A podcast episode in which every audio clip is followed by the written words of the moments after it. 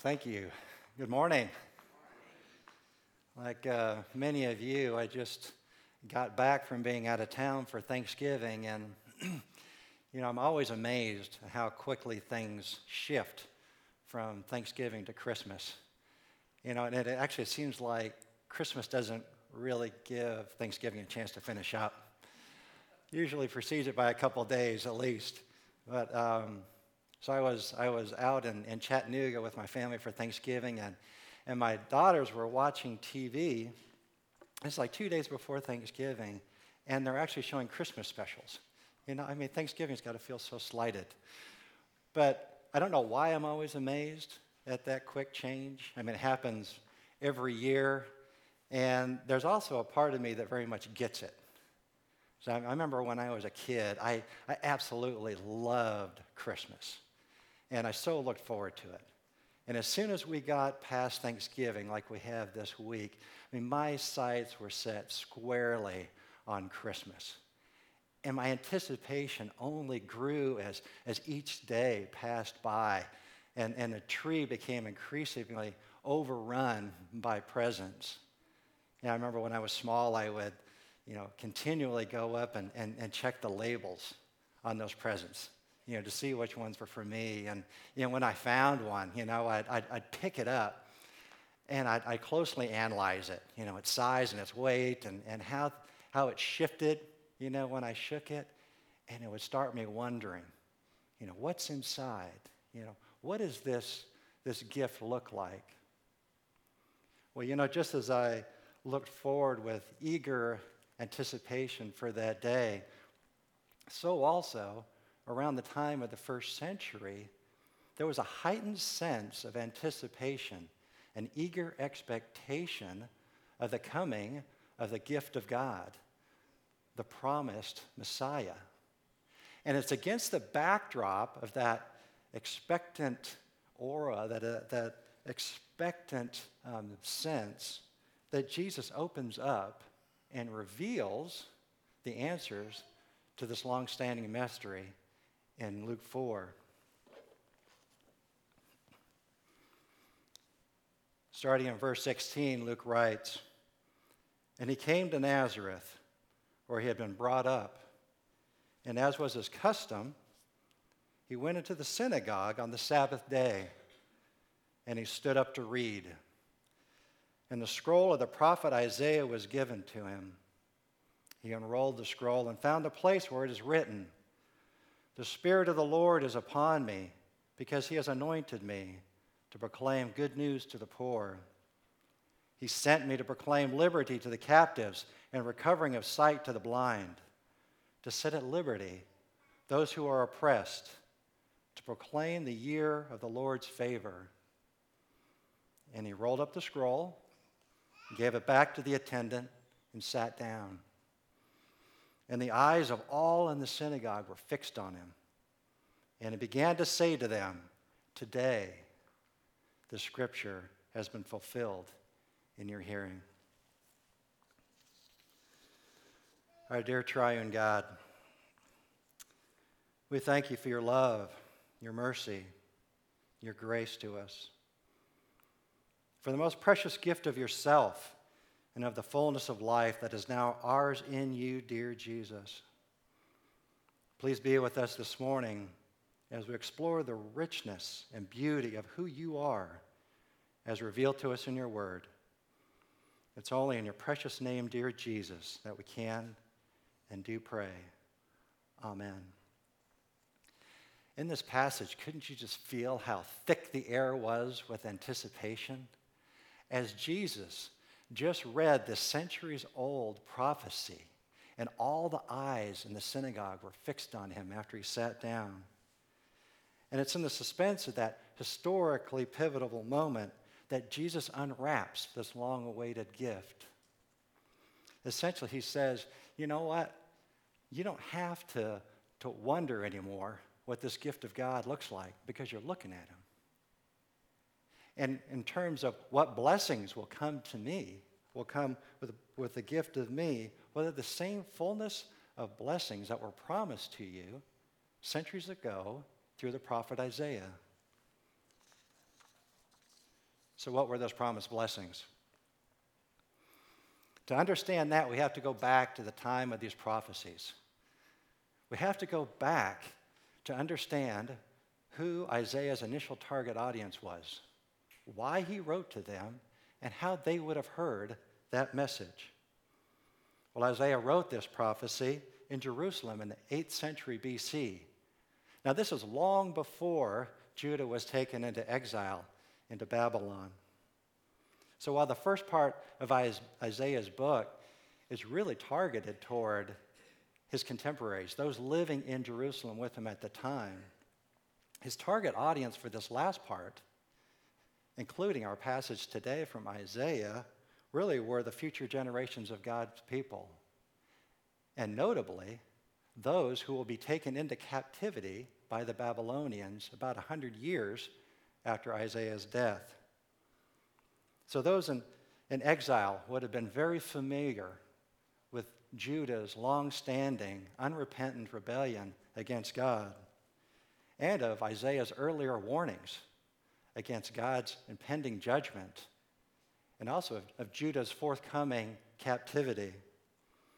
They themselves were experiencing that judgment in a very real and, and tangible way. And they knew full well that it was Judah's sin that led to that.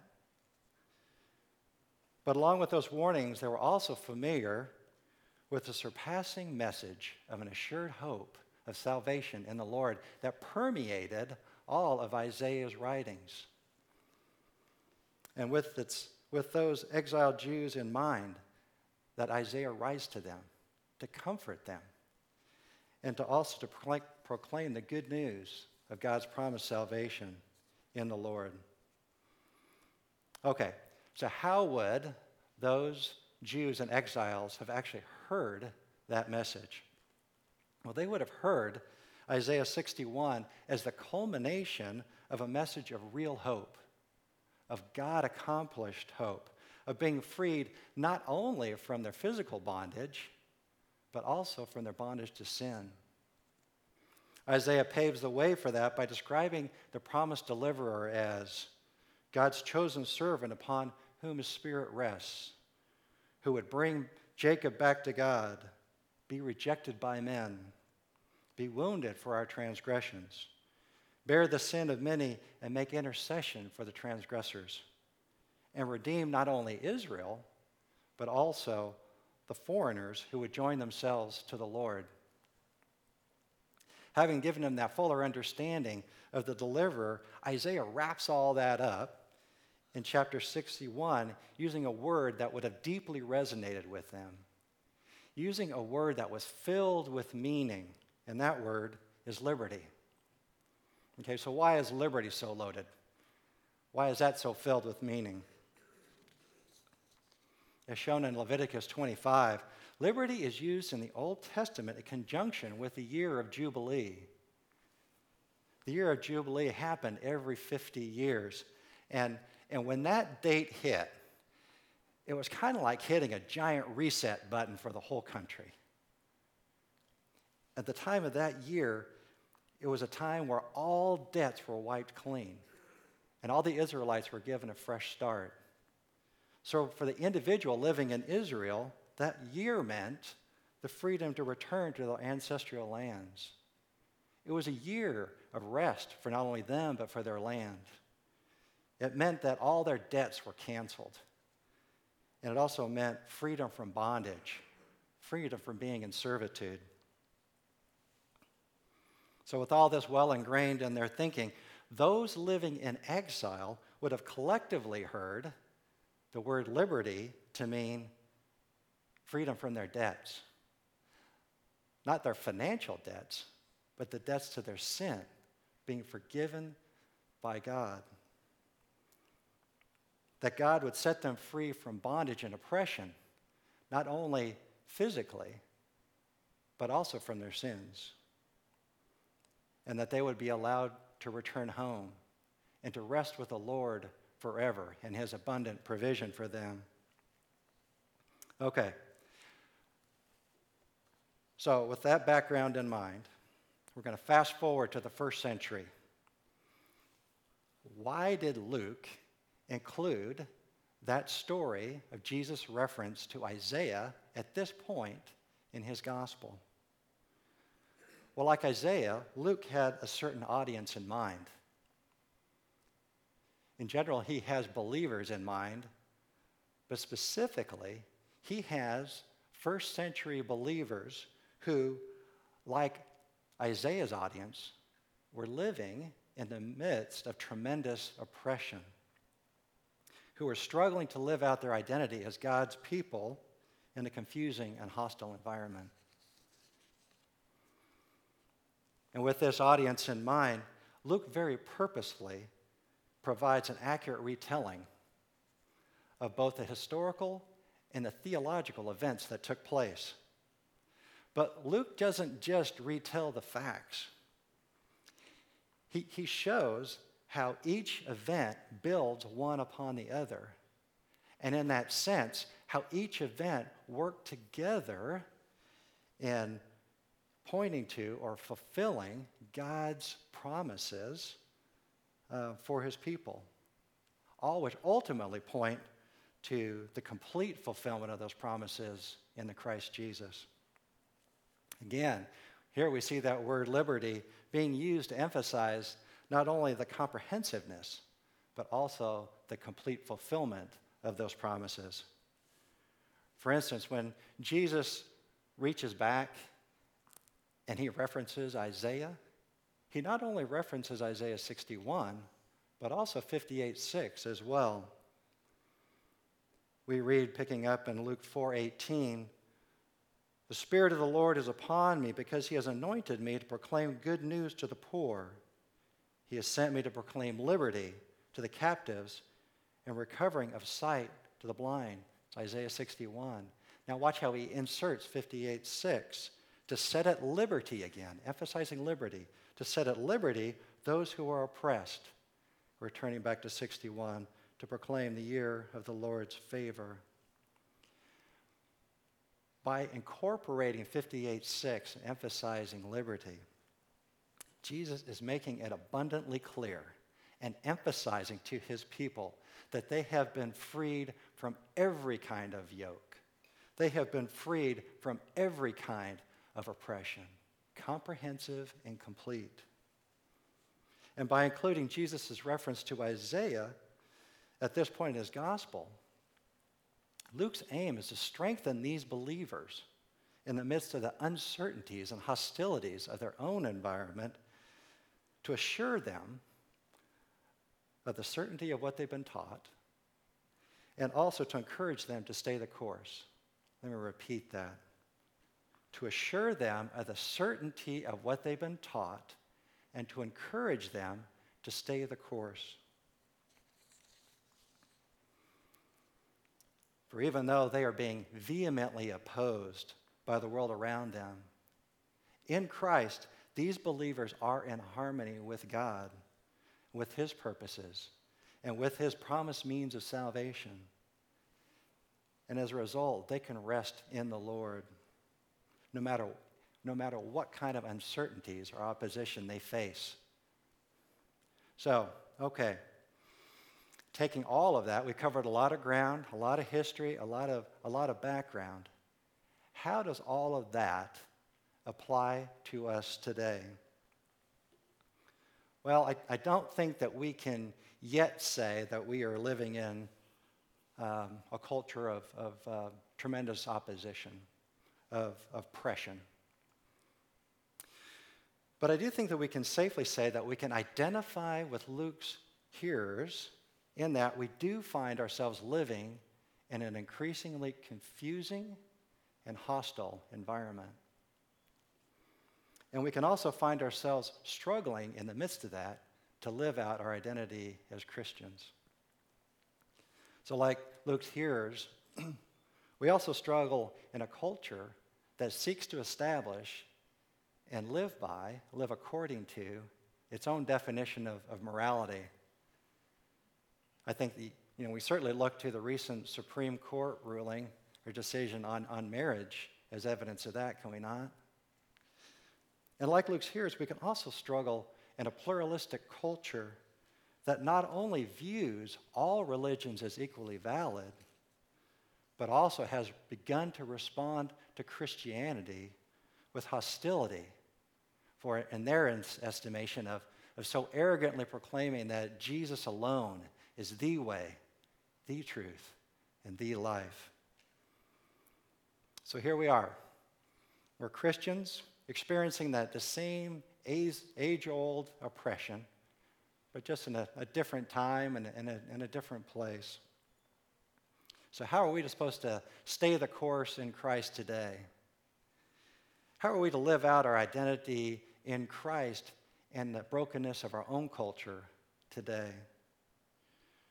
First of all, just as Luke encouraged our brothers and sisters in the first century, we need to hold tightly to and rest in the true knowledge of God that we have in Christ Jesus. And in the historical and theological truths that Luke so accurately recorded for us. The truth that the Son of God became man, became flesh, with the purpose of living the perfect life that we could not live, to do what we could not do, to die for our sins, and to pay for those sins, both in his death and his resurrection. The only one who, as in Romans 1 tells us, was declared to be the Son of God in power according to the Spirit of holiness by his resurrection from the dead. Again, who was declared to be the Son of God in power according to the Spirit of holiness by his resurrection from the dead. This is in contrast to all the other religions in the world except Judaism, which were created by men. Men who, who died, men who are still dead, and they're the men whose, whose teachings, persons and teachings apart from Christ, still leave their followers without hope and dead in their sin. So, even like our, our first century brothers and sisters, that even though they were opposed by the world around them, and just like we are opposed by the world around us, in Christ we can also rest secure in Him, knowing that we're in harmony with God. We're in harmony with His purposes, and we're in harmony with His promised means of salvation. And we can do that no matter what kind of opposition or uncertainties that we face in our own culture. You know, but resting in Him doesn't mean that, that we're supposed to kind of hunker down, that we're supposed to circle the wagons or isolate ourselves from the world behind high walls. To the contrary, in his prayer in, in John 17, Jesus says to his Father, As you sent me into the world, so I have sent them into the world. So just as Christ, our gift, was set apart and sent into the world by the Father to shine in this spiritually dark world, so now also we have been set apart and sent into this world in order that the light of Christ, the light of his presence, would shine in and through us as well. You know, not that we ourselves are the gift, we're not the light, we're not the, the Christ, but as recipients of that most precious gift, we are to share with others what we ourselves have so abundantly been given. So the question remains how do we share the gift of Christ in a culture that is increasingly confused and actually hostile to Christianity, actually hostile to the gift that we're trying to share? A culture that says Christianity is no longer relevant and that Christians are so terribly arrogant in saying that Jesus is the way, the truth, and the life. Well, some practical ways are to defend the truth confidently but yet winsomely, graciously, and lovingly. You know, as we know, as, as believers, we truly are God's sheep. That doesn't mean, though, that we have to be sheepish in our defense of the gospel. In other words, we are not to lack confidence in our defense of the gospel and talking to others about our faith. And frankly, you know, based off of what I've heard and read from the other beliefs, and, and I'll include secular science in that as well, you know, Christianity really is the only faith that offers real answers, real answers, reasonable answers to the fundamental questions of life. And that includes the origin of life itself. Romans 1:18, 19, we read, For the wrath of God is revealed from heaven against all ungodliness and unrighteousness of men, who by their unrighteousness suppress the truth. For what can be known about God is plain to them, because God has shown it to them. In this passage, we see that even in God's created order, it, it screams evidence of God. God has made himself, has revealed the evidence of his being in his created order so that men are without excuse. So, so in order to deny that truth, you actually have to suppress that truth. You have to actively suppress that truth. You know, and that uh, the truth of this, this passage just really jumps out at me as I actually read some of the writings of some of the leading scientists. For instance, Sir Francis Crick, who was one of the co founders, or not co founders, not a founder, discoverer of the DNA molecule. He actually encourages scientists to suppress the truth when he says, biologists must keep in mind that what they see was not designed, but rather evolved. Again, biologists must keep in mind that what they see was not designed, but rather evolved. And when I read that, I get this, this mental image of a lab and, and a scientist peering through a high powered microscope into the beautiful intricacies and design of the cells. And he has to keep reminding himself, trying to convince himself, this is not designed. This intricate design was not designed. In other words, there's not a designer. There's not a designer. Suppressing the truth. Along that line, Gerald Wald, who was a 1967 Nobel Peace Prize winner in science, said, When it comes to the origin of Earth, life on the Earth, there are only two possibilities creation and spontaneous generation, or evolution. Evolution was disproved 100 years ago but that leads us only to supernatural creation. We cannot accept that. Therefore, we choose to believe the impossible that all life arose spontaneously by chance. You see, Wald had no choice but to choose the impossible because the evidence, the truth, directed him to God of creation and he chose to suppress the truth and rebellion to God. Taking that even a little bit further, Sir Francis Crick, you know, he, he couldn't get himself to either accept God, and he also couldn't accept the impossible alternative that Wald had embraced. So he actually argued that aliens genetically modified their DNA and sent it out from their planet on bacteria or meteorites with the hope that it would collide with another planet. It did, and that's why we're here. And, brothers and sisters, really? I mean, even in the silliness of that argument, Crick still isn't any better off. He hasn't answered where the aliens came from. Who made the aliens? Your brothers and sisters, we have every reason to enter into every fundamental question of life with confidence, full confidence. But remember, when we're engaging the world We must present the truth with confidence, but graciously and lovingly.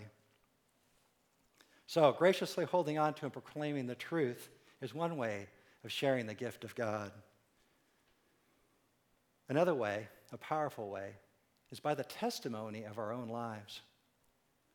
Lives that demonstrate the relevance of Christ in us today. Lives that show evidence of a changed life and satisfying answers to life's biggest questions. Of healing to our very real brokenness and fulfillment to our deepest spiritual needs. You know, we have to keep in mind, though, that Christ will only be real and relevant in the eyes, in us, and in the eyes of others when our lives are seen, He is seen in changed minds, changed hearts, and changed lives. When our life is seen in what we love most, how we think, the choices that we make, the lives that we live. You know, if our, if our mouths proclaim Jesus, but our lives proclaim the world, the world's going to look at us and say, Your faith is not relevant to you, and it's certainly not relevant to me either. You know, apart from Christ, we all have this God sized void in our hearts.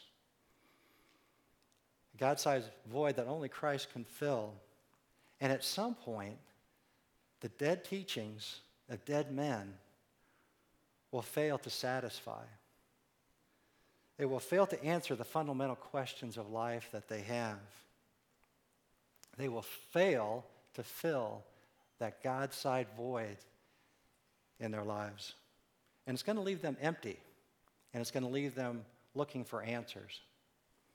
And if they see a difference in us, if they see the peace of Christ in us, and they see the evidence of his redemptive work in and through us, they're going to want what we have, and they're going to ask, What's the difference? And we're going to be able to tell them who the difference is.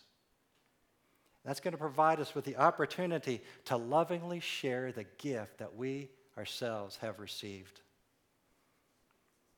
Brothers and sisters, Christ Jesus is the same yesterday, today, and forever.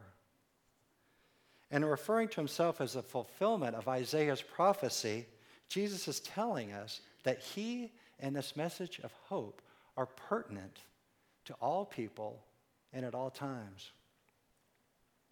But our faith in him will be seen as relevant only when we live according to who we are in him, according to our new nature in Christ. So, as God's chosen means for proclaiming the gospel to the world, the challenge for us, the church today, is to not be enticed by or conform to the pattern of this world, but rather to stay the course and to actively participate with the Lord in His work in our hearts to make us more and more in the image of the Son, of the gift that we have received, and to live according to our new nature in Him. You know, the uh, age old opposition to Christ and His church is the same. But so also is Christ's mission, and now our mission in Him to enter into and shine brightly in the spiritually dark world, such that by His light, others might see Him and also recognize their need for Him. So, as we enter into this Advent season, let's consider anew this wondrous, inexpressible gift that we've received, that we've been given in Christ Jesus. And let's engage with a renewed vigor the sharing of that gift, the gift of Christ, to a broken world, to a dark world that so desperately needs Him as well. Let's pray. Our dear triune God and Lord, we know that our deepest needs are not met in colorfully wrapped material abundance or in a comfortable, trouble free life, but rather in the inexpressible gift of you, dear Jesus. Just as the gift of yourself is inexpressible, so also there are no words to express our gratitude for who you are and what you have done for us. But we are grateful. And we do thank you. Lord, we are now yours. All that we are and all that we have are yours. Help us to share well this gracious gift that we ourselves have received. Take us and actively engage us in your ongoing mission to save the lost and to build up your kingdom. Shine brightly in and through us in this dark world that your light, that by your light, others would see you and their need of you. The only sure hope, both in this life and the next, that is found in you and you alone. In Jesus' name, amen.